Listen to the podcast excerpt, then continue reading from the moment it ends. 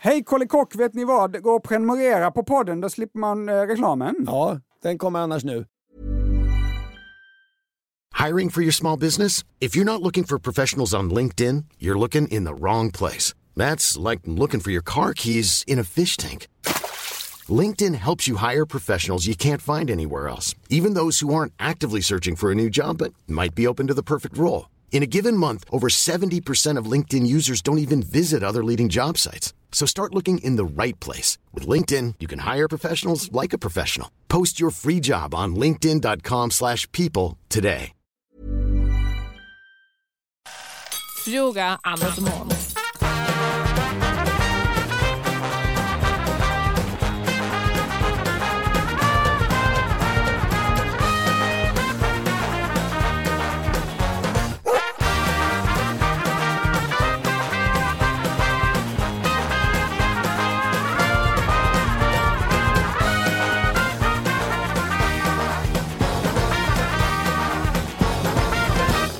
Kära vänner, hjärtligt välkomna till podden Fråga Anders och Måns. Hej Ankan, Hej Måns Nilsson. hur är det? Jo, men det är ganska bra. Jag har en liten grej. Just nu eh, vill jag ge ett, eh, lite tips. Det Ja. är så fruktansvärt bra clementinsäsong. Är det så att det finns bättre och sämre clementintider? Alltså så här, sen vinter, eller vad man kan säga. Ja. Då får, ju- kommer ju de här spanska liksom, mörkröda clementinerna. Oerhört god. Tog med en till dig har jag också, som du Oj, kan ha oj, på vägen oj. hem. Det är eh, årets bästa clementiner. Har jag berättat det i podden att när jag var i Japan så fick jag en present av en tant? Nej, Två clementiner. oj. Och det var, eh, men hon eh, menade då att det här är är de bästa clementinerna. Hon bar dem som eh, eh, den sista droppen vatten. Ja, då, då får ju den här clementinen något att konkurrera med. här. Ja, ja, ja. ja. men det, eh, det är ju värdelöst att äta saker när Ja, man det gör vi ska efter prata sändningen. podd. Mhm. Eh, En sak som har hänt, eh, hänt mig. Jag, eh, jag är ute på turné som jag alltid tjatar om. Ja, Va, du tja- jag längtar tills den där turnén är över. Ja, då får du längta länge till. Jag ska hålla på i en evighet. Men eh, jag fick via min agent ett samtal eh, från, Mm. en, från en underbar man som hette Björn, eller heter Björn. Han eh, meddelade att han gärna ville ge mig en present. Eh, Björn hade kollat upp turnéplanen och märkte då att vi skulle köra bil mellan Ö- Örnsköldsvik och Sundsvall. Just det. Och eh, han hade då räknat ut att vi kommer pa- eh, passera Härnösand. Mm. Och så, snälla stanna till på Gulfmacken i Härnösand så ska ni få en eh, present. Jaha, Ja, Då wow. var ju spänd. Och, Hoppas det, det inte är något obehagligt present. Eh, när vi väl kom till Gulfmacken mötte vi upp en, en, eh, en stor, mycket, mycket skäggig och mycket, mycket glad man. Kan det vara en förklädd björn? Det låter så på beskrivningen. Och då fick vi alltså, både jag och Mattias som åker med mig, våra släktträd. Ja! Han hade Wow. gjort våra släktträd. Vad fett! Vad härliga människor det är va? Ja. Ja. På mitt fl- sl- släktträd så framgår det då att eh, min farmors mamma hette innan hon gifte sig Vulkan i efternamn. Vulkan! Visst är det ett bättre s- artistnamn Anders Vulkan Wow! än Anders Johansson? Detta är ju superspännande! Ja. I podden, i detta avsnitt, ska jag prata nästan hela podden om efternamn. Oj, kommer du ta upp det? Vilken efternamn? sammanträffande. Ja, det här ska bli spännande. Men så att det, jag suger på det någon vecka, sen skickar jag in papperna Anders Vulkan. Men var du släkt med någon kändis då? Nej, men Mattias, eh, tekniker Mattias Mm. var sexmänning med Sofia Karlsson. Vem är Sofia Karlsson? Hon som sjunger eh, folkvisor. Jag vill se Dalarna från ovan Jag vill se bergen Eh, Har det hänt dig något? Jag var i Göteborg häromdagen och höll i en gala för arkitekter. Ah, den här Kaspar Salin, Kasper Salin-galan. Ja, delade ut sådana priser. Den får alltid mycket skit den där galan. Ja, Alltså, för- folk är arga på arkitekter. Ja, Många det är fi- svenskar. Det är så fyrkantiga hus. säger de. Ja. ja. Och jag såg eh, det huset som vann pris för bästa kontorshus i tidningen idag. Eller, det, bästa kontra- det måste varit själva Kasper Salin-priset ja, det, faktiskt. det var fyrkantigt. Men väldigt fint, tycker Såklart. jag. Ja. Jag skulle då dra lite skämt för de här arkitekterna. Jag var lite nervös. Jag tänkte det kan vara en tough crowd. Ja, Det är eh, inte jag- säkert de skrattar ut. Nej, jag har, ju- jag har ju levt i 15 år med en arkitekt. Ja. Eh, eh, och hon är ju skrattig och så, men eh, jag har ju träffat många kollegor. Det är inte eh, det, är inte det fnissigaste gänget. Nej, och särskilt i grupp. Nej. Arkitekter i grupp. Ja, det är Att mycket- de ska vara lite, sitta lite med armarna i kors var min fördom. Ja, eh, Men det gick så bra. Svarta tjocka glasögon, polo och kavaj. Jag försökte då inför den här galan skriva skämt om arkitekter och arkitektur. Jaha. Supersvårt. Får vi höra några exempel nu? Supersvårt. Nej, det gick faktiskt så dåligt Ja. att jag kommer att tänka på den där AIn som heter ChatGPR. Lät du den skriva dina skämt? Jag öppnade sidan, ChatGPR, Ja. knappade in den här instruktionen. Skriv ett skämt om arkitektur. Ja. Genast började den spotta ur sig skämt. Tror du att de var bra, Anders? Nej, jag har nämligen sett eh, filmer där eh, sån här AI har skrivit stand-up. Ja. Fruktansvärt dålig stand-up. ja. Ja. ChatGP är jätteimponerande på väldigt många sätt. Men eh, här kommer skämten, här kommer de bästa skämten om arkitekter. Varför gillar... Vänta, vänta, jag riggar vi nu så vi har trumvirvel och allting här då? Ja, Okej, då finns Då är vi klar. Mm. Varför gillar arkitekter att jobba med betong?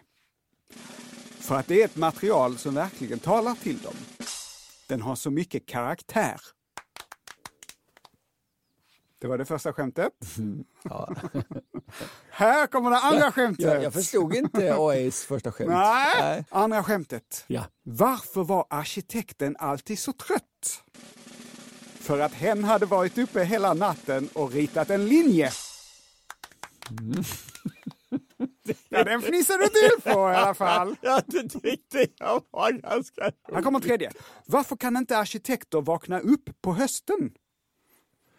De har gått i idé, idéverksamhet. För att de drömmer om sommarhus hela året. Nej, det är så mycket i det skämtet som inte håller. För det första, kan arkitekter inte vakna upp på hösten? När, och när jag går i det är det på hösten de vaknar upp. Nej, det var inte så bra. Och så sista här då. Varför är det så svårt för arkitekten att få sitt hus att stå upprätt? Vad tror du, Anders? Nej, är det någonting med att arkitektbordet är snett då eller? För att det var ett hus av korta plankor. Ja, ChatGPR är helt fantastiskt, men när det gäller humor så har den en bit kvar. Jag måste fråga, drog du de här skämten eh, för arkitekterna? Nej, jag fick faktiskt inte vara med. Jaha, Vi får ha kvar våra jobb ett tag till. ja, ja vad trevligt. Eh, och då eh, ska vi väl fortsätta med just det jobbet genom att svara på lyssnarfrågor. Just det.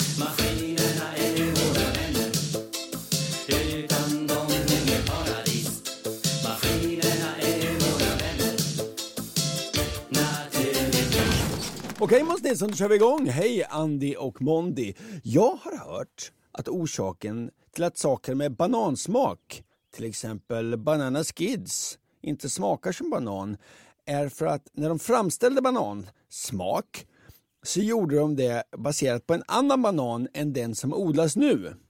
Men att den banansorten försvann i den stora bananpesten för många, många år sedan. Det är den stora bananpesten. Stämmer detta? Smakade bananer Banana Skids på 50-talet? Med vänlig hälsning, Henrik. Okej, det ska handla om frukt. Det är alltid kul med frukt, Måns. Banan är ju en eh, frukt som många kan relatera till. Ja, och vi hade ju banan uppe i den numera nedlagda programpunkten Skånska orter i amerikansk hiphop.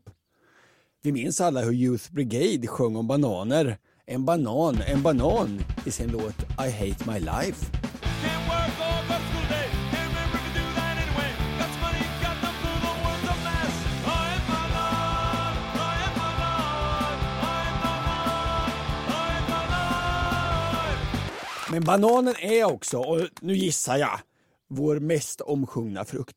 Ja, Det skulle jag nog säga. Det finns många låtar om bananer. Oh, We have no bananas. We have no bananas. Banana domo jiggle jiggle jiggle. I am banan i varje hand. Klarar sig bovar i varje land. Bananer i pyjamas, de sätter alltid fart. Tack banana till din manin kom. Jättemånga låtar om bananer. I thought she had bananas. Bananer hade mun Na, na, na, na, na, na, na. Banana chip Så att det var det 40 bevis. Bananen är vår mest omsjungna frukt. Han är ju en älskad frukt. Jag tror att den älskar för att den är lite extra skojig. Jo, jo. Nåväl, frågan. Stämmer det trodde Måns att banan eh, inte smakar som banangodis för att eh, det är utvecklat eh, banangodis är liksom baserat på en gammaldags banan? Nej. Ja, du kanske har följt banannyheterna den senaste tiden? Att, en, att en svampsjukdom som heter tropical race stä- ställer till enorma problem och, och mycket, mycket oro för hela världens bananodlare just nu faktiskt. Jaså? SVT eh, Nyheter berättar svampsjukdomen Tropical Race 4, TR4, är en variant av den så kallade Panamasjukan. Sjukdomen orsakas av, ett skade, av en skadesvamp som angriper bananodlingarna. Och det här har då dykt upp då i, från början i Taiwan på 90-talet och sen har det slagit ut skördar i Sydostasien och i Australien. Under 2010-talet så nådde det Mellanöstern och Afrika och nu har det nått bananernas Mecka Sydamerika. Det är inte bra det här. Eh, En Jonathan Yuen som är professor emeritus i växtpatologi vid SLU, han säger så här. Om den har spridits mycket, ja då är det illa. Och när jag säger illa betyder det att vi i framtiden inte kommer få se bananer på det sätt vi är vana vid. Vadå, de kommer vara runda och orangea eller? I dagsläget finns inget fungerande botemedel mot TR4, säger han. Och risken är hög att bananerna vi nu är vana vid helt slås ut. Oj! Att inte det här har fått mer uppmärksamhet. Bananerna ligger pyrt till. Herregud. kan bananerna helt slås ut? Ja, men här har vi ändå en professor i bananer som säger det. En bananprofessor. Ja, det låter ju helt sjukt att alla bananodlingar ja, ja. ska slås ut. Men då kanske Men det då finns- är det inte första gången, Måns. Oj. Det har hänt tidigare. Är det den här bananpesten? Ja! En tidigare variant kallad då Tropical Race 1 slog ut eh, den då största banansorten, Gros Michel, på 50-talet. Mhm. Det var den vi åt innan. Alla åt Gros Michel. Den slogs ut och då bytte man till sorten Cavendish som då var resistent mot det här. Så alla bananer man käkar nu är Cavendish? Ja, känner du till detta, den stora bananpesten på Nej, 50-talet? Nej, jag gjorde inte det. Kan det vara nu då så, det där som lät så dumt, att den här bananen vi åt tidigare, att det var den man baserade banansmak på och därför smakar banangodis nu inte som bananer? Nej. Alltså det är inte helt sant att den är liksom helt utslagen den här Gros Michel. Den är nästan utslagen, men man kan odla den på icke infekterade områden. Och då hittar jag en vloggare, det säger man väl inte längre va? En videodagbokskreatör. Eller en youtuber kanske? Ja. Jag vet inte. Det är alltså en ung man som åker världen runt och äter frukt. Ja. Och, Vilket jävla yrke alltså. så berätt, Vilket geni. och så berättar han det. Det finns flera hundra avsnitt av hans fruktprogram. Va? Weird Fruit Explorer. Och då hittar jag ett avsnitt när han är i Sydostasien och där hittar han just en Grow Michel. Wow. Alltså innan 50-talet bananen. Han äter den och då säger han Um, this is better than a Cavendish, definitely. Um, it tastes very similar to a Cavendish, though. Den är bättre än den vanliga bananen Cavendish. Ja. Men den smakar ganska likt Cavendish. Då borde ju inte vår brevskrivares teori stämma, eller hur? Nej. Nej. För Cavendish smakar ju inte bananaskids. när, när, när Grow Michel, eller Big Mike som den också kallas, den gamla bananen. Eh, Smakar bättre tycker han, men likadant. Men jag googlar vidare och jag stöter på den här myten på många ställen och på många ställen som verkar trovärdiga. Ja, men då är det kanske inte en myt idag. Nej, Science Friday som jag kollar upp noga är en mycket trovärdig sida.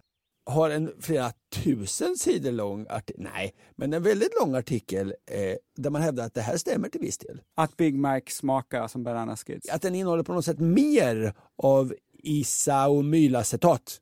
Just det. Så att den liksom smakar mer godis. Men jag beslutar mig för att lita på en också alldeles för lång bes- artikel från BBC Future. Först kon- konstaterar man då att banansmak eh, inte smakar som banan. Alltså konstgjord banan smakar liksom lite mer ensidigt och sött. Mm, jag kommer ihåg från kemin på högstadiet, då tillverkade vi eh, gurksmak. Ja. Då var det, hade vi några, två, lite kemikalier som vi blandade ihop och så, så luktade det väldigt starkt gurka. Det, var, det var då den månaden jag hade estrar i kemin. Det måste det vara. Sen fortsätter artikeln med- från BBC. Och där uttalar sig en kemist i organisk syntetisk smaksättning, Derek Love. Det finns knappast eller ingen verifierbar källa som säger att konstgjord banan är baserad på Big Mike. Det låter väldigt, väldigt osannolikt. Banansmak då? Eh, det kan till nästan hela vägen efterliknas med hjälp av det här isa- isaomylacetat, alltså bananester. Mm. Och det finns i banan, det är samma medel. alltså det är inte så att man... Det är hittar- samma molekyl. Eh, precis samma molekyler. Och det är en förening som är väldigt lätt att producera och den är också väldigt användbar. För om man bara späder ut den, Mm. då smakar den inte banan. Vad smakar den då? då? Päron! Okej, Ja. om du säger det så får jag väl tro dig. Ja. Men det låter osannolikt att en utspädd banan smakar päron. Alltså utspädd bananester smakar päron. Ja, okej. Allt detta enligt BBC Future. Ja, då får man ju lita på detta. ju. Ja. Rob Gussman är en hawaiiansk bananodlare. Mhm. Han odlar 35 olika sorters bananer. Wow. Han är intervjuad här. Och han har en teori till var, varifrån den här liksom bananförklarings Banana Skids-idén kommer. Okej. Gross Michel eller Big Mike är citat en av hans tre favoritbananer. Vilka är dina tre favoritbananer Måns? Det är eh, Gouache Michel eller då Big Mike. Ja. Det är... Shh. Nej, jag kommer inte ens ihåg vad vad var den normala banan hette nu. Nej, jag är där. Jag är Gross, jag är Big Mike, Cavendish och matbanan. Cavendish. Ja, ja, just det. Och, och så tre, jag har bara två favoriter. Han beskriver smaken av Big Mike så här. Det är nästan som en förstärkt Cavendish skulle smaka. Ja, ja. Men sötare och ja, på något sätt lite mer artificiell. Som hur bubbelgummi med druvsmak skiljer sig från riktig druva, förklarar han. När jag först smakade på den så tänkte jag på bananaromer. Jaha. Så även om inte banansmak kom från Big Mike så kanske Big Mike smakar mer som banangodis, förstår du vad jag menar? Den har en starkare smak. Det här skulle kunna vara mytens rot. Ja, ja. Men det är ju sällan så att läsk eller godis eller annat smakar precis som den där verkliga frukten. Det var ju du inne på. Ja, men det har man ju vant sig vid. Så om man köper en, en eh, körsbärsläsk så smakar den ju inte exakt som körsbär. Och om den hade gjort det så hade man kanske inte tyckt att det var lika gott som den där konstgjorda körsbärsläsken. Och Men det är ju lite konstigt där för att själva kemin, alltså själva aromen är ju ofta väldigt lik eller exakt lik den äkta varan som finns i frukten så att säga. Jo, men det är väl koncentrationerna också. Anledningen till att de inte smakar likadant är oftast andra faktorer som mognad, ålder och smaker som produceras i samband med tillagning. Alltså så att frukten har fler smakämnen än de som man väljer att eh, liksom, använda i, det, i godiset. Så. Precis, ett undantag då Måns. Vilket tror du det är? Kanske just körsbär faktiskt. Nej. Det finns en, en, en sak där naturen och kemin, det går inte att skilja dem åt. Där godiset smakar precis som frukten. Smaksättaren smakar precis som frukten. Man kan- b- b- låter människor testa, de kan inte sälja vilken som är vilken. En sekund.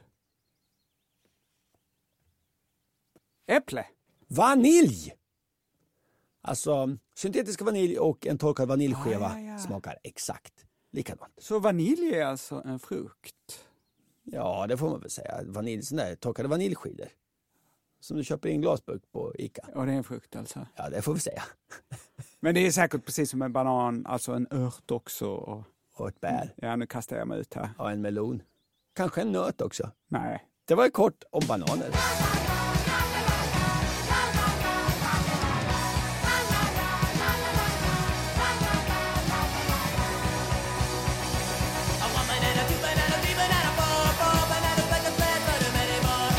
Hej Ankan och Måns. Människan har ju mjölktänder som ersätts av permanenta tänder efter ett tag. Man kan säga att mjölktänderna fungerar lite som ett prova på-kit för tänder innan de riktiga installeras. Varför levereras inte människokroppen med en extra prova på-uppsättning av andra saker också?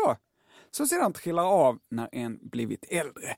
Typ ett mjölkhuvud, mjölkarmar och mjölköron. Detta undrar alltså Ulrik. Ja, men eh, då skulle jag vilja säga så här. Eh, eh, tänder är ju en slitvara. Ja. Öronen är ju inte en slitvara. Är det inte, är inte öronen en Jo, slitvara? jo, jo, men inte på samma sätt liksom. eh, alltså man ska vara rädd om sina öron och, och sin känsla. Man ska vara rädd om allt på kroppen. Men, men, men alltså, eh, och dessutom så, så växer ju liksom munnen och håller på på sätt så att eh, I och med att de är gjorda av emalj så kan de inte växa och eh, öronen kan ju växa och följa med kroppen. Just det. Och, och det kan ju inte tänderna göra då. De kommer ju ut och är stenhårda. Just det. Ja, Och hår är ju en, har han ju ett, där har vi ett prova på hår. Man har ett fyndigt litet hår, det trillar av och byts ut hela tiden. Och det är lite samma grundbeståndsdelar i hår och tänder. Just det. Naglarna samma sak, där har vi prova på kit som byts ut inte bara en gång i livet utan hela, det, det byts ju ut konstant och så. Ja.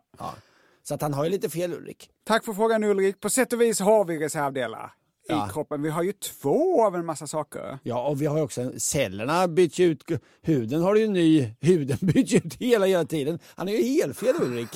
Alltså, alltså öronen byts ju ut, i- alltså cellerna i öronen byts ju ut, var- är det var sjätte vecka är huden som sitter på. Han, Mm. Jag ska- har ju- jag ska- han, jag har ska- ju, han har ju helt fel Ulrik. För det första Ulrik så har vi ju två av en massa saker Mhm. på kroppen. En i reserv. Vi har ju två armar, två ben, två öron, ögon, skinkor. Allt som sitter på sidorna av kroppen. Ja, men vi har ju inte... Allt som sitter i mitten har vi en Ja, av. fast det är synd att säga att vi har liksom en arm i reserv. Alltså, det är inte, alltså de är ju satt, de är ju skapta för att jobba tillsammans. Ja, ja. Försöka hålla en lyktstolpe med en hand. Ja, det går ju, men eh, försöka, försöka, Av alla exempel som gick ur. ja, men försöka bära en flyttlåda med en arm. Det är jättesvårt. Ja, det är svårt. Ja. Dessutom får vi ju hela tiden nya naglar och nytt hår, det sa ju du Anders. Mm. Om man har fuckat upp ordentligt, till exempel klippt lugg för att det såg snyggt ut på någon på Insta, eller blonderat ögonbrynen för att det såg coolt ut på någon supermodell, Ja, då får man en ja, ny chans. Ja, ja, ja och det, har ju, det ska ju lyssnarna veta att du har blonderat dina ögonbryn genom livet. Jag, jag har inte, jag har färgat dem ehm, mörka. Men det kommer nytt hår tills kroppen anser att man är för gammal för att fortplanta sig och det vackra håret faller av. Mm-hmm. Men framför allt så är ju hela kroppen uppbyggd av Celler? celler, ja. Ja. Och dessa byts ut hela tiden. Anders, har du någon gång hört att på sju år så har alla celler i hela kroppen bytts ut? Ja, men det stämmer väl inte? Jag har hört det många gånger. Problemet är att det inte är sant. Men jag tror mig veta var det här missförståndet kommer ifrån. Ja, för att huden byts ut. Ända in i början av 2000-talet så kunde man inte mäta hur gamla celler i en människokropp var.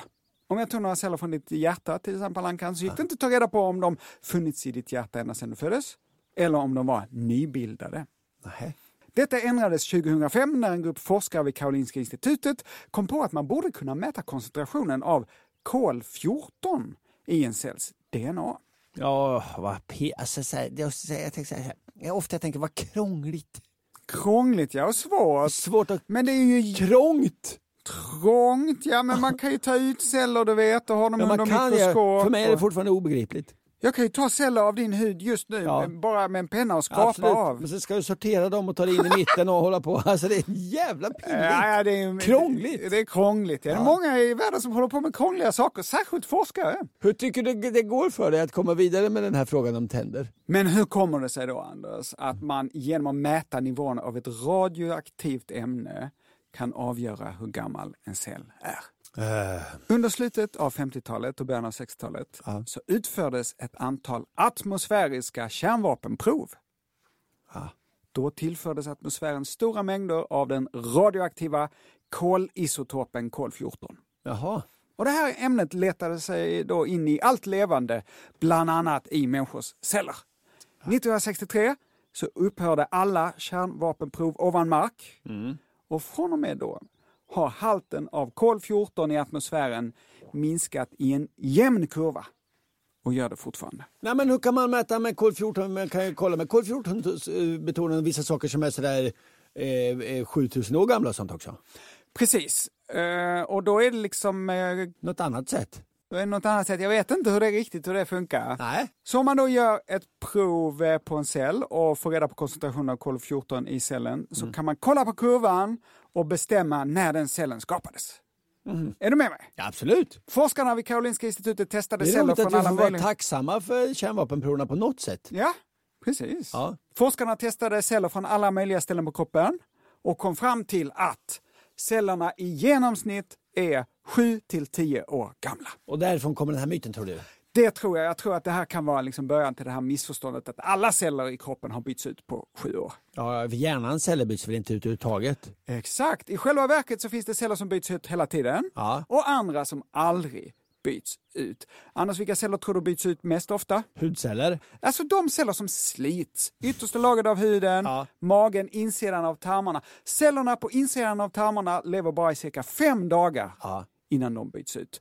Hudceller byts ut eh, efter cirka två till fyra veckor. På andra ställen i kroppen är det helt annorlunda. I hjärtat byts bara 1 av hjärtcellerna ut varje år.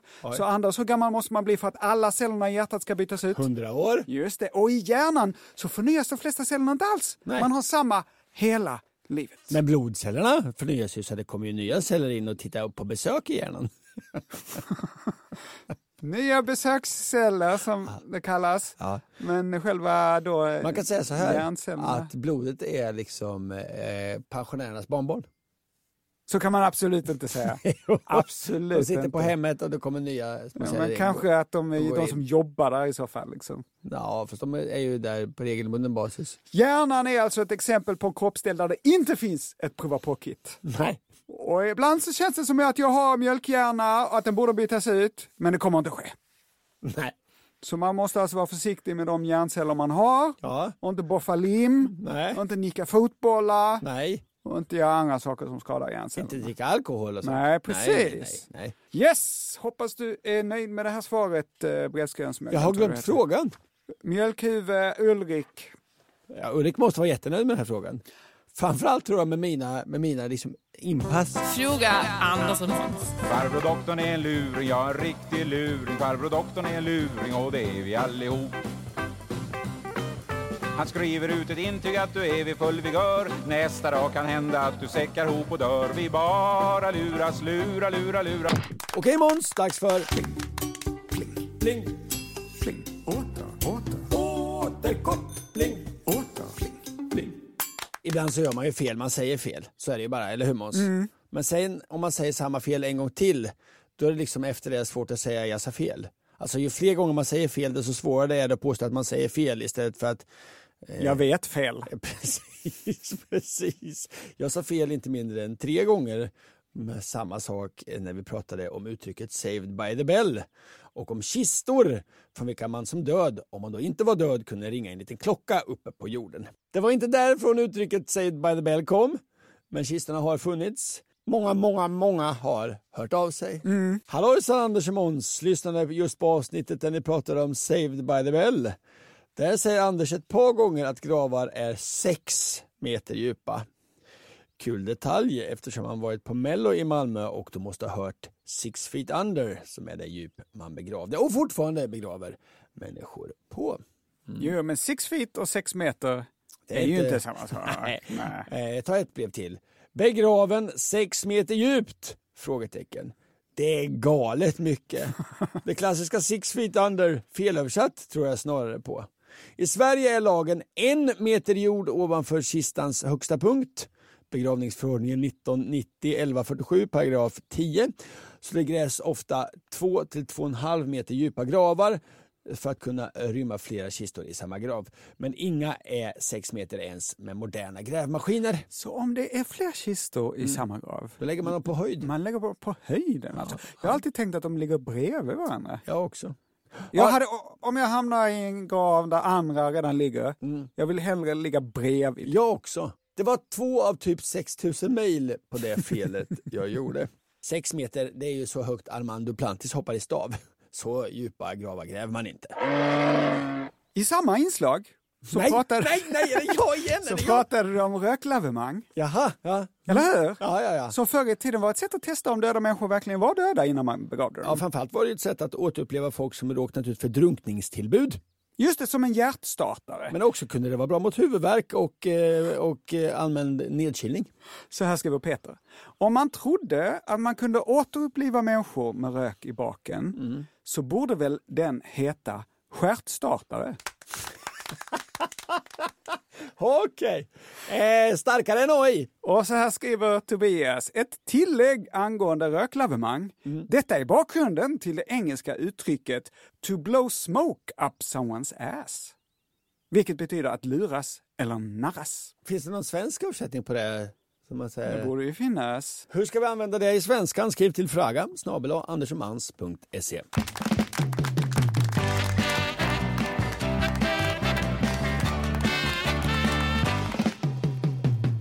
Ytterligare återkoppling. Hej folkbildare i onödighetens tjänst. Va? Ni pratade för några avsnitt sedan om det värdelösa djuret sjöhäst. Lyssnade på Vetenskapspodden i veckan där ny värdefull fakta kom upp. Sjöhästar lever i par tills de tappar bort varandra. Då glömmer de liksom vem de var med. Rätt värdelöst. Så hej Joel, tack för den informationen. Intressant. Han är inget bra djur. Bristfälligt. I avsnitt 47 pratade vi om traditioner när det gäller mat. Att eh, vissa maträtter äts vissa dagar, som ärtsoppa på torsdagar. Vi nämnde att kronfågel för ungefär 20 år sedan gjorde en filing och försökte förknippa fredagar med kyckling. Detta genom en enorm reklamkampanj med en catchy och vidrig låt. Det känns som den pågick i tusen år den där re- reklamkampanjen. Morgon fredag. På torsdag äts det ärtsoppa, på lördag är det fest. Men fredag är ändå den dagen som känns bäst. Ge mig då kyckling, det gillar jag mest. Kyckling på fredag, det enda jag Ja, jag tror jag avbryter där, Ja. så vi inte får den på hjärnan. Nej.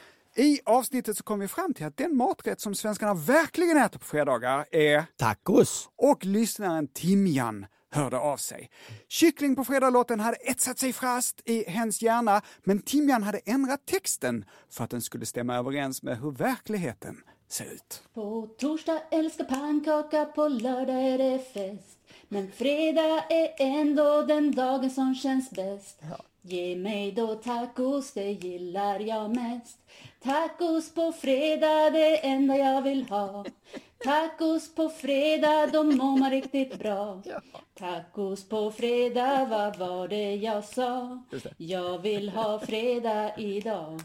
Och nu har vi fått uppföljning på detta. Så här skriver Jim och Christian i Malmö. Tjenixen, Ankan och Måsen. Vi satte oss med Ableton och remixade Tacos på fredag som Timjan hade spelat in. Mhm. Vi har gjort den i en folklig fredagstaco-feeling. Mhm. Mycket underhållande om vi får säga det själva. Hälsningar Jim och Christian. Är du redo Ankan för Ja, det- remixen? Ja, jag är supersugen nu. Här kommer den, Tacos på fredag med timjan i folklig fredagstaco-feeling remix. Pannkaka på torsdag, älskar pannkaka på torsdag, älskar pannkaka på torsdag, älskar pannkaka på torsdag, älskar pannkaka på torsdag, älskar pannkaka på torsdag, älskar pannkaka på Morgon fredag. torsdag, älskar pannkaka på lördag är det fest.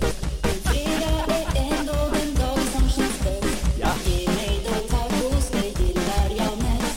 Tacos på fredag, det enda jag vill ha. Tacos på fredag, då mår man riktigt bra. Tacos på fredag, vad var det jag sa? Jag vill ha fredag idag. Jag hade väntat mig ett sånt där, ett sånt där dr- en dropp. Men det blev, Ah, det blev, ja. att det blev ambulansbas där, ja, det var jag glad för.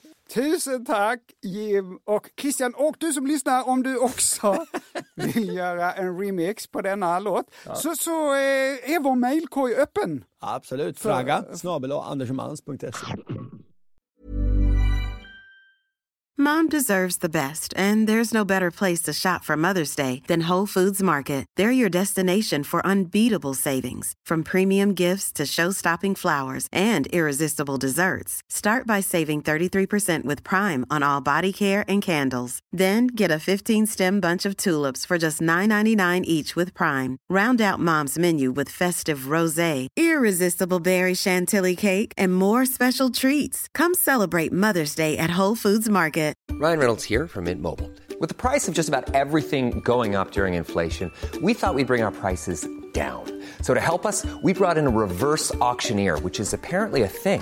Mint Mobile unlimited premium wireless. Ready to get 30, 30, bet you get 30, bet you get 20, 20, 20, bet you get 20, 20, bet you get 15, 15, 15, 15 just 15 bucks a month. So, Give it a try at mintmobile.com slash switch. $45 up front for three months plus taxes and fees. Promo rate for new customers for limited time. Unlimited more than 40 gigabytes per month. Slows. Full terms at mintmobile.com. There's never been a faster or easier way to start your weight loss journey than with PlushCare. PlushCare accepts most insurance plans and gives you online access to board-certified physicians who can prescribe FDA-approved weight loss medications like Wigovi and Zepbound for those who qualify. Take charge of your health and speak with a board-certified physician about a weight loss plan that's right for you. Get started today at PlushCare.com slash weight loss. That's plushcare.com slash weight loss. Plushcare.com slash weight loss. Ett tag framöver har vi ett betalt samarbete med en myndighet. Och nu kanske ni tror att det är Riksgälden eller Nämnden för hemslöjdsfrågor, men det är det inte. Nej, det är Myndigheten för samhällsskydd och beredskap. Och det är min favoritmyndighet. Efter Institutet för språk och folkminnen, såklart. Numera är ju Sverige medlem i Nato, men vad innebär det för Sverige? Och för mig som privatperson? Kommer jag behöva ha kärnvapen i min trädgård? Om det sker en naturkatastrof, kanske i Belgien, en översvämning eller ett vulkanutbrott, måste jag då åka ner och hjälpa till? Det är inte konstigt om man har frågor. Därför har MSB gjort en informationskampanj med det passande namnet Nato, bra eller bajs? Nej, den heter Värt att veta om Nato. Det är ett bättre namn. Bland annat får man svar på dessa frågor. Påverkar Nato mig? Är det en för alla, alla för en? Är vår säkerhet verkligen hotad? Och behöver vi ett försvar nu när vi är med i Nato? Och svaren där är ja, ja, ja och ja. Nu avslöjar du ju svaren! Ja, ja. Men det finns fler frågor som besvaras på msb.se e nato. Fråga Anders och Måns. Nästa fråga är en sån där vi ber lyssnarna om hjälp. Hej Anders och Moppe! Min pappa har under snart två veckor ägnat all sin lediga tid åt att försöka komma på vilken fågel som gör detta läte. Det har gått så långt att han kontaktade en fågelskådare men hon kunde inte heller identifiera det här fågellätet. Själv tror jag inte att fågeln överhuvudtaget existerar men han vägrar lyssna. Jag började direkt tänka på er och att ni kan hjälpa till att lösa detta mysterium. Lyssna på bifogat ljudklipp när min pappa visslar fågellätet. Men... Själv tycker jag att det låter som någon form av larm. Ja. Ja. Frågan vi ber om hjälp med alltså. Finns fågeln Kaspers pappa härmar? I så fall, vilken är det? Om det är någon typisk ringsignal kanske. På en Nokia 3310.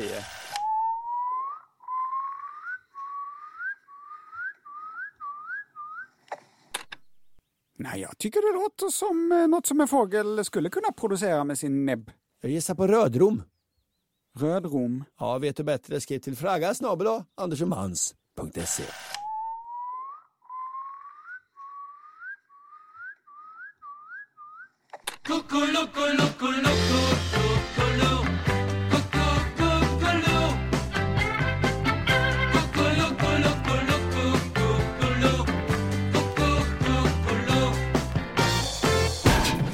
Nu om jag är rätt informerad ska det handla om efternamn. Yes, jag ska prata länge om efternamn och detta apropå att Therese har skrivit en fråga. Halli hallå, en gul, en blå. En sak jag funderat på är varför så många efternamn som är tagna, alltså de som inte är ett sådant inte ett gammalt soldatnamn, kopplat till en plats och så vidare, utan helt nya efternamn som man till exempel tar gemensamt när man gifter sig, ofta slutar på born. Born. Therese fortsätter. Här är några exempel som jag stött på. Lönnborn, Ekborn, Jämborn, Eborn, Adlerborn, Hasselborn. Och detta är bara namn jag kommer på spontant. Vad är barn? Var kommer det ifrån? Och varför ingår det ofta i moderna tagna namn? Vänlig hälsning. Therese. Ankan, känner du igen det här? Born. Jag har ja. hört namn som slutar på born. Känner du någon som bytt sitt efternamn till något med ordet barn? Nej, det gör jag inte. Nej. nej. nej. Vad tror du barn betyder? Eh, liten udde. Barn betyder född. Ja, ja, ja, som är engelskans born och tyskans geboren. Apropå born då. Ja. Förlåt, liten utvikning. Jaha. Vi satt och åkte bil häromdagen. Började eh, diskutera Black Sabbaths album Born Again.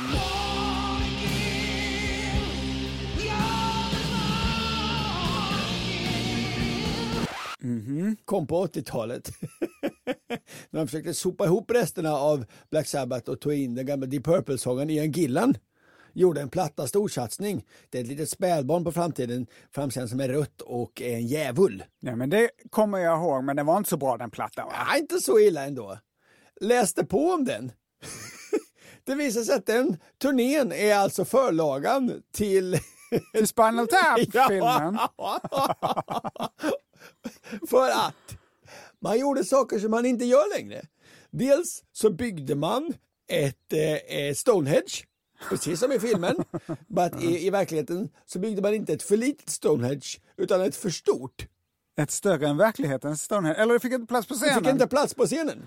Nej, det är ju inte riktigt samma grej att ha, ha några stenar från Stonehenge på scenen. Man ser inte riktigt vad det är då kanske. Och man tog då in eh, småväxta. Som de kallades dvärgar på den tiden. Ja, för det var de enda man tyckte kunde se ut som spädbarn som var jävlar. Nej, men. Så gör man inte! Nej, det var i alla fall en lite, li- apropå Born. Ja. ja. Born betyder född. Kan det vara den plattan som har inspirerat till att så många, många vill heta Juneborn och Grävborn och Ja, jag sånt? skulle knappast tro att det är det faktiskt som är den direkta inspirationen. Born betyder född, Mm. som i engelskans born och tyskans geboren. Ja. Anders, vad betyder tyskans ord busch? Buske. Efternamnet Bornebusch Ja. borde ju då betyda född i en buske. kan man göra ett snuskigt skämt på om man vill. Född ur en buske. Ja. Mm. Ja. Men vi gör inte det va? Nej. Men efternamn är spännande alltså. Jämfört med många andra länder så var vi i Sverige sena med att skaffa oss efternamn som går i arv, alltså släktnamn. Jaha. Man hette bara sitt förnamn. Men hur skilde man då på personer?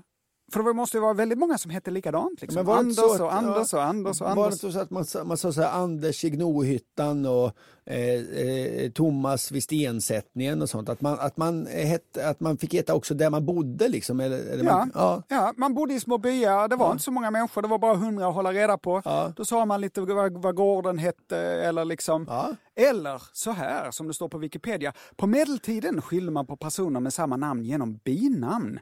Till exempel Harald Hårfager och Erik Lesbe och Halte. Ja. På medeltiden så skulle jag hetat Måns Snethand. Mm. Jag fortsätter läsa på Wikipedia. Dessa namn ärvdes inte av följande generation. Nej, det är Och såklart därför- om man inte är halt så vill man Exakt. ju inte heta Anders den halte om det var farsan som var halt. Ja. Därför heter till exempel inte Karl Döves son Ulf Döve. Nej, De första som började använda sig av släktnamn i Sverige var adel. såklart. Detta var under andra hälften av 1500-talet och då bildades namnet vanligtvis av den symbol som redan fanns på släktvapnet. Som bjälke, uggla eller lejonhuvud. Mhm. Prästerna, de var snabba på att haka på. De ville också ha fina, flotta efternamn. Ja, såklart. Men de hittade på dem på ett lite annat sätt. De hade kanske ju inte vapensköldar och så. Nej. De hittade på sina efternamn genom att använda en latiniserad variant av sin hemort. Mhm.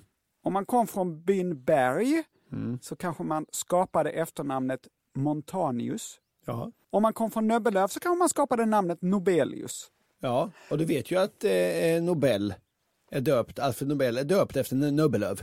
Just det, jag kommer till detta. Ja. På svenska delen av YLE hittar jag en spännande artikel med rubriken Vad är ditt 1600-tals akademikernamn? Jaha, Det är som de här roliga testerna på nätet, Ankan. Vilket är ditt rapnamn? Vilket ja. är ditt strippnamn? Ja. Vi börjar med ra- äh, rapnamn, Ankan. Jaha. Det är då Lill och så det senaste du åt. Vad åt du senast? Clementin. Lill Clementine. Ja, Det ja. är ditt ra- rapnamn. Ja, ja. Mitt rapnamn blir Lill Jogurt. Nej, då har jag också ätit en clementin. Då blir mitt eh, rapnamn också Lill Clementine. Man kommer att blanda ihop oss han kan. Men Anders, om du försörjde dig på striptease, Jaha. att eh, förföriskt kasta av dig kläderna, men inte ville uppträda under ditt riktiga namn. Ja, ja. Mina damer och herrar, nu är det dags för Anders Johansson att strippa. ja, eller Anders Vulkan då. Anders, vad skulle du ha för artistnamn? Anders Vulkan? Ja, du har väl hittat ett kul te- test på nätet antar jag? Ja men såklart. Ditt strippnamn är märket på den första bil du ägde plus den sak du senast stoppade i munnen. Först märket på första bilen du ägde, En vass, vass och sen den sak du stoppade i munnen senast. ja, kaffe. Vass coffee. Coolt. Ja. Här är ett annat sätt. Färgen på dina kalsonger plus din favoritsalladsdressing. Eh, ja, det, eh, de är ju marinblå. Blue. Och, och min favorit, så här, jag tycker om så här honung och senap. Blue honey mustard. Ja, men det är inte så dumt. Men hur kommer man då fram till sitt 1600-tals akademikernamn? Ja, oj, vad spännande. Jo, namnforskaren Linnea Gustafsson på Högskolan i Halmstad säger så här till YLE. På 1600 och 1700-talen saknade många efternamn. Namn som behövdes om man ville skriva in sig på universitet och bilda sig. Då gjorde många så att de tog varifrån de kom, anpassade ortsnamnet lite och satte till ett elegant us, ius eller eus på slutet. Mm. Ändelsen härstammar förstås från latin, som ju låter så bildat som något kan bli. Och så här gjorde till exempel Alfred Nobels släkt. Ja. De kom från den lilla byn Östra Nöbbelöv i Skåne. Någon i släkten skulle börja på universitetet ja. och tog namnet Nobelius. Ja.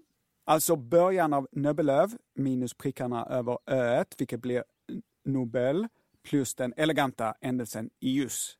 Innan Alfred han ärva det här namnet så hade modet hunnit förändras och ändelsen Ius hade plockats bort. Kvar blev Nobel. Ja. Men vilket blir ditt 1600-talsakademikernamn, Anders? Byn du kommer ifrån? Ja, byn? Jag, jag kommer ju från Vidingsjö då. Vid, Vidingsjö. Så Viding plus us, ius eller eus? Vidi, Vidingius. Viding... Vidingius. Vidingius, ja! Ja, ja, ja. Ankan Vidingius. Kanske lättare med Linköping. Mhm. Då är det alltså Linköping, Lin plus eus, Linnaeus. Nej. Anders Linnaeus, vilket faktiskt Carl von Linné hette. Fram tills att han adlades år 1761. Carl Linnaeus. Och namnet hade hans far skapat på precis detta vis. Eh, när han började plugga på Men han var väl inte från Linköping? Han var Nej, väl- nej. Men det finns väl andra byar som började på något med lin då. Ja. Själv kommer jag från Lund, vilket ger Måns Lundeus. Du kommer ju inte från Lund. Nej, men jag- okej, Stora Bjällrup då, byn Stora Bjällrup. Ja. Om man då tar bort prickarna som Ja. släkten Nobel gjorde Ja. så blir det Bjallerup, Bjal, Stora, Bjal, Måns Stora Bjalius. Bjalius? Bjalius är bättre. Bjale, Bjale, det är inte så jävla dumt. Bjalius. Det är i alla fall bättre än Bjälleborn. Eller hur? Ja.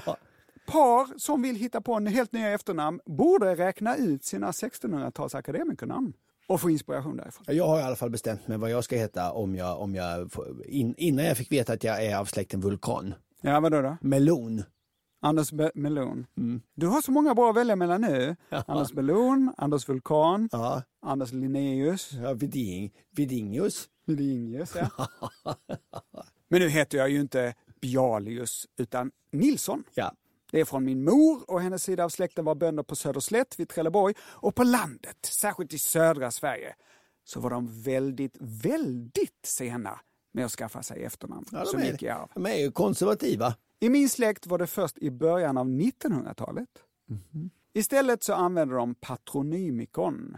Alltså man tog pappans förnamn och skapade barnets efternamn.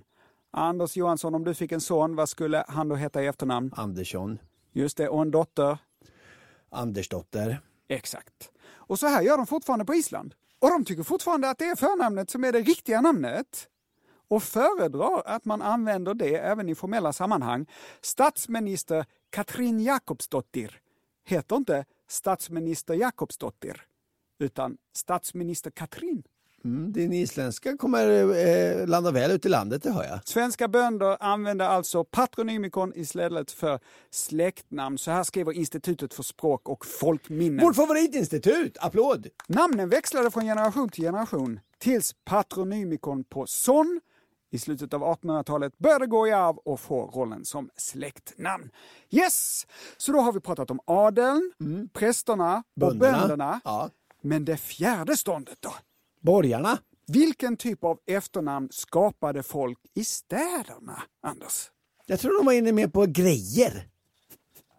Saker? Ja. Eller efternamn Grejer? Att alla hette Grejer? Nej, alltså saker de hade. Jaha? Alltså någon hade liksom en bil och någon hade, hade liksom... De hade inte en bil? Nej, nej men någon På den hade... tiden. De, nej, men några grejer de hade. Ja. Så här tyger och... Är det många som heter Tiger i Nej, efternamn? men de heter väl kanske drap, drapé eller g- g- garni, Känner du många som heter Drapé? gardinius eller... jag vet inte. Nej. Nej. Folk döpte sig inte efter sina gardiner. Det gjorde de inte. Nej. Känner väl några grejer de hade tror jag. Ja, vi ser om du känner igen det här då. Ja. De kopierade det här med att adelns namn var sammansatta av två namnelement som gyllensvärd. Men istället så började de använda ord från naturen. Ja, ja, ja. Berg, Lind, Holm, Björk, Lundström, Falk, Ek, Blom, Dahl. Om man sätter ihop två stycken så blir det Lundgren, Bergström och så vidare. Låter det här bekant? Ja, men det är grejer. Gren, Ja, en grej. Lund, Ja, Ek. ja en grej. Ja, Sten. Men det är ju inte gardin. Nej, men jag var inne på rätt spår. Det kallas naturnamn. Ja. Och det vanligaste förledet, vilket tror du det är Anders? Lund. Nära! Lind. Och det vanligaste slutledet? Gren. Berge. Bra Anders! Så det allra vanligaste naturnamnet är såklart Lundgren. Lindberg!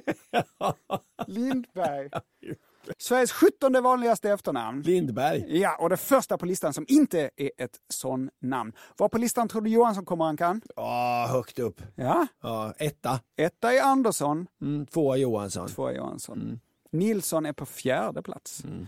Tillbaka till naturnamn. På Statistiska centralbyråns sida läser jag att naturnamn är vanligare i norra Sverige. Jaha. I Malå, Arvidsjaur, Skellefteå har cirka 60 procent av befolkningen naturnamn. Och vissa av dem är helt ologiska. Granlöv. Vad fan är det? Det finns inte. Jo! Ginkgoträdets blad var ju ett barr. Så, vad fick vi Då Mm. är det ju varken en gran eller ett löv. Nej, men det är i alla fall I alla fall. två, två liksom trädsorter som möts. Ni som nu ska ta ett nytt efternamn, Ja. ni kanske är kompisar med Tessan och tänker att ni ska ta något med barn. Ja. Ni vill ha något unikt efternamn. Då ska ni veta att kombinationerna av naturnamn är i närmaste oändliga. Här kommer några efternamn som ingen i Sverige heter än. Som du har hittat på? Ja. Lindlund, Markestrand, Stamsten, Törnstig. Ingen heter det. Det är bara att ta. Men Törnqvist finns det ju många. Ja, Sa jag Törnqvist? Ja, men jag tror också så här, eh, namn på grejer kommer komma. Nej. Jo, men det tror jag. Gardinstig. Men ja, varför inte? Alltså så här plankbit och, och liksom Anders Plankbit. plankbit och, och väg, väg, Vägskäl. vägskär, ja, absolut. Det tror jag är framtiden. Ja, men det är bättre än något med barn i alla fall. Ja, grejer tror jag. Borgare skapade sig alltid så naturnamn. Det som inte slog igenom i Sverige, till skillnad från Tyskland och England, var hantverksnamn. Som engelskans Taylor och tyskans Schneider, som båda betyder skräddare. Anders, känner du någon svensk som heter skräddare i efternamn? Nej. Jag kollade på hitta.se. Ja. E. Ingen i Sverige heter skräddare. Också ett tips. Men både i England och USA är det vanligaste efternamnet Smith. Smed. Ja, Men smed måste det finnas någon i Sverige som heter. ja kanske. Ja, ja. Will Smith, smeden Will. Sen har vi då i England och USA Miller, som betyder mjölnare, Cooper, tunnbindare, Potter, Fisher, Baker, Carpenter, Weaver, Shepard, Tanner, Thatcher, Mason, Vad betyder Thatcher? takläggare Jaha. och så vidare och så vidare. Häromdagen så såg jag en rolig tweet Jaha. på Twitter. Jaha. Någon hade skollat igenom sin lista med kontakter i telefonen Ja. och märkte att han hade döpt vissa kontakter till saker som Kenny Landlord och Mike Electrician Ja, just det, för att det är Mike, en elektriser. Ja, just det, ja. och konstaterade att det måste vara så här som många engelska efternamn uppstod. Så nu vill jag att du tar fram din telefon Ankan Jaha. och eh, öppnar kontakterna. Ja, ja. Öppna telefonboken och jag gör likadant här. Jag har Amelie Press och PR. Jag har Abdul Bilmek, Det är ett bra efternamn. bilmekaniker, ja. Gösta Tapetserare har jag. Det är inte så dumt. Jag har Ahmed Hantverkare. Jag har både Göran Tak och Micke Tak. Aha. De kan vara Och i släkt. Hasse Lampa, Jan Rivare, Micke Ljustekniker. Aras Bilfix. Perfekt. Ja, Tor Båtlyft. Det är ett lysande efternamn, Båtlyft. absolut. Och slutligen har jag här då Åke Båt. Jag åker båt har jag också. Så detta är ytterligare tips till er som vill hitta på ett nytt efternamn. Istället för något med barn, ta ert yrke. Victoria Slaktare, Morten Moon Manager, Hanna Head of Personal Customers. Men jag tror också, då kommer det komma eh, må, många namn i stil med de här, så- för alla ens barns kompisar. Mhm. Då heter folk så här, Maria, Petronellas mamma. Maria Petronellas mamma, det är inte Ja. så dumt. Det Nej. är som ett patronymikon fast eh, då ett matronymikon fast i, som då Är man liksom i- får från sina barn Ja. istället för tvärtom. Ja. Jag skulle få namnet Måns Poddare. Va? Måns Poddare, vi gör en podd. Ja, Om men man- det, det är yrket. inte ditt yrke främst väl? Måns Poddare. Det är ju detta jag gör mest kanske, jag vet inte. Nej. Nu har jag pratat väldigt, väldigt länge om efternamn och då har jag inte ens kommit in på soldatnamn. Åh, herregud. Som Rask, Klinga och Lans. Men jag tänker att jag ska återkomma till detta i ett annat avsnitt. Men eh, summa summarum. Kul med namn. Om du ska välja ett nytt efternamn som känns lite unikt. Gå på grejer. Gå på grejer och inte på något med barn.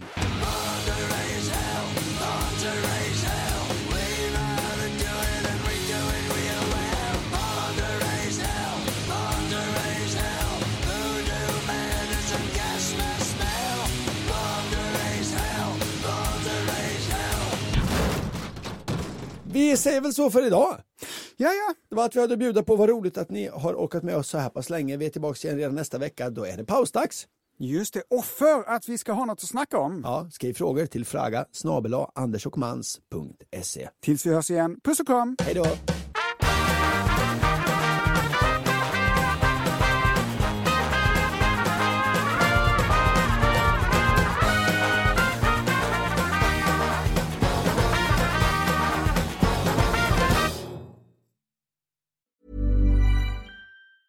Hi, I'm Daniel, founder of Pretty Litter. Did you know cats tend to hide symptoms of sickness and pain? I learned this the hard way after losing my cat, Gingy. So I created Pretty Litter, a health monitoring litter that helps detect early signs of illness by changing colors, saving you money and potentially your cat's life. Pretty Litter is veterinarian developed, and it's the easiest way to keep tabs on your fur baby's health right at home. Go to prettylitter.com and use code ACAST for 20% off your first order and a free cat toy. Terms and conditions apply. See site for details. Hey, it's Paige DeSorbo from Giggly Squad. High quality fashion without the price tag. Say hello to Quince.